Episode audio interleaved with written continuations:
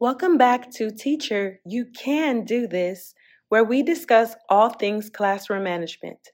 I'm your host, Katie G, and I'm excited to get a bit more personal with the podcast session today. Before we begin, I would like to take some time to thank all of the listeners from all over the country and the world who have tuned in for the past two episodes. I'm elated to know that my experiences and knowledge have reached others outside of my hometown. I hope that the information provided can be of use and may be used in some capacity, either for yourself or someone that you know who could use a little assistance in the classroom. I greatly appreciate all of your feedback and consistency in walking the road with me on this journey to helping teachers continue fostering their love for their careers and wanting to continue in the profession. Today's episode is a response to some feedback that I received from a listener. Justin Greer from Lancaster, Texas wrote, Love the podcast. My thoughts are give us stories. We want to hear about your teacher life. I want to be all in the business. So that's exactly what I will be doing today, putting you all in the business. I will be sharing a true story about an experience from my past that I witnessed as a special education inclusion teacher that involves classroom management. Yes, this tea will be served extremely hot, so gather yourself some popcorn, a nice cool drink of your choice, and sit back and relax for this story time.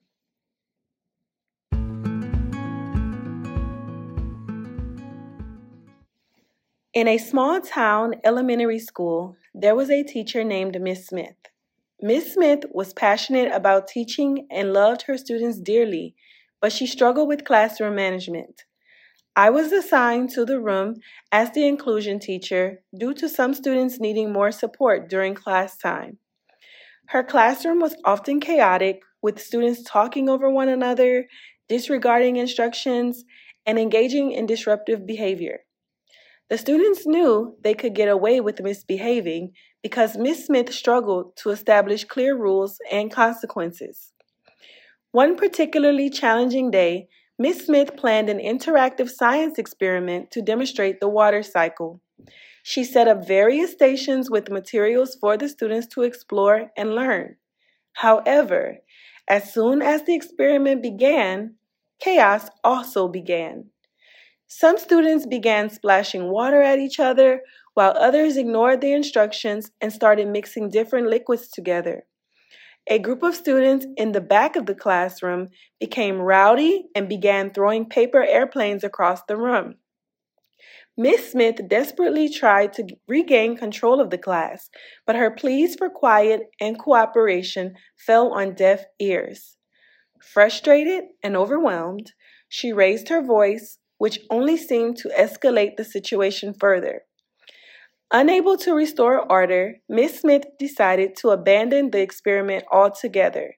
She collected the materials and asked the students to return to their seats. The students, sensing her defeat, continued to act out, now mocking her and refusing to listen. As an inclusion teacher, we usually have this lingering fear of stepping on the assigned teacher's toes. Our job is to come in and assist, but not take over. I think this fear is apparent due to the fact that most special education teachers do not feel as though they are genuinely welcomed into the general education teachers' classrooms. There is always this feeling of you being just another person in and out of their rooms and that you may be spying on them. Therefore, I tried my very best to stick to my role of being there specifically for my students that needed me. However, I knew that this environment would not be conducive to those same students learning if there is little to no structure. I knew that Ms. Smith needed to take action on her classroom management and come up with a strategic plan as soon as possible, but did not want to step on her toes. Since it was still pretty early on in the year and her very first science experiment that was given, I knew that if she did not set clear expectations that she would not be able to teach for the remainder of the school year or successfully get through the next science experiment. On that day, I chose to say nothing and hoped that she would go back to the drawing board, think about what went wrong, and come up with a better plan for managing expectations and behaviors the next time. But boy, was I wrong. As the days went by, the lack of classroom management began to take its toll on almost everyone in the classroom, to include Miss Smith, some students, and me. The learning environment was suffering, and students who were genuinely interested in learning felt discouraged and disengaged. This classroom was a place of constant chaos and frustration. Realizing the impact of her poor classroom management, Miss Smith decided to ask me for help. Once again, I did not want her to feel insecure in any way by stepping up and taking over her room, so I recommended some professional development training that I had participated in before on effective classroom management strategies. Ms. Smith quickly enrolled in sessions to attend those same workshops, hoping to gain new insights and strategies to regain control of her classroom. I was very excited to see her take initiative that quickly.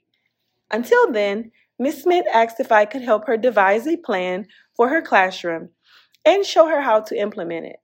I agreed to do so in agreement with her that she would do her best to implement the strategies when I am not present. She agreed to do so and began to have some success. On a follow up, she explained to me how exhausting it was to constantly correct the behaviors, but I told her to continue, keep going, even though it requires effort. Their allowed negative behaviors were not made in a day, so it may take a few days to reinforce more positive ones. I suggested that she attach a reward to the students who are exhibiting positive behaviors to see how this would make a difference with the rest of the group. On a follow up, she reported that she had better success with more positive behaviors with the implementation of a reward system. After hearing this news, I knew that Ms. Smith was well on her way to creating a more suitable classroom environment.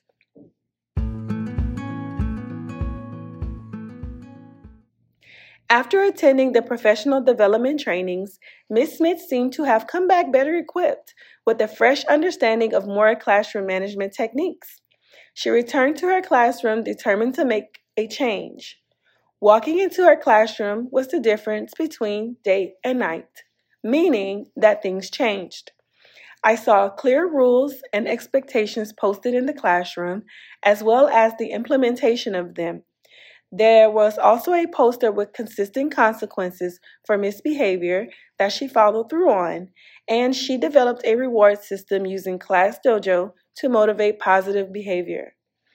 In this classroom, the transformation was not overnight, but with time, consistency, and patience, also dedication, Ms. Smith gradually turned her classroom around. The students began to respond positively to the structured environment, and the overall atmosphere became more conducive to learning. The students who had previously acted out found a sense of purpose and achievement in meeting the expectations set by Ms. Smith. I expressed to her that she is indeed a unicorn, and I was amazed to see how hard her work paid off day after day. She thanked me for being a beacon of light for her and said that if it wasn't for my help, she may not have gotten to this point. All of the kudos goes to Miss Smith. I was only a whisper in her ear in hopes that she may become inspired to take the room back to make it better. Indeed, she was able to do that because she did not see me as wanting to control her or her classroom. She saw me as a true collaborator which is one of the many reasons for having an inclusion teacher in a general education classroom. Through her perseverance and dedication, Ms. Smith transformed her poor classroom management into a well functioning and nurturing learning environment. She learned that effective classroom management is a vital aspect of teaching and that it requires a combination of possibly asking a more experienced teacher for help, attending professional developments, setting clear expectations, being consistent with those expectations, and remaining positive in it all, which in turn will build positive relationships with the students.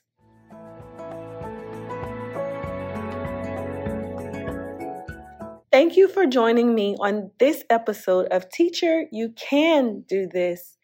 How did you like this storytelling today? Please let me know in the comments below, as well as if you'd like more story times. Thank you for stopping by and tuning into the place that empowers educators one lesson at a time. Until next time, take care of yourself. Bye.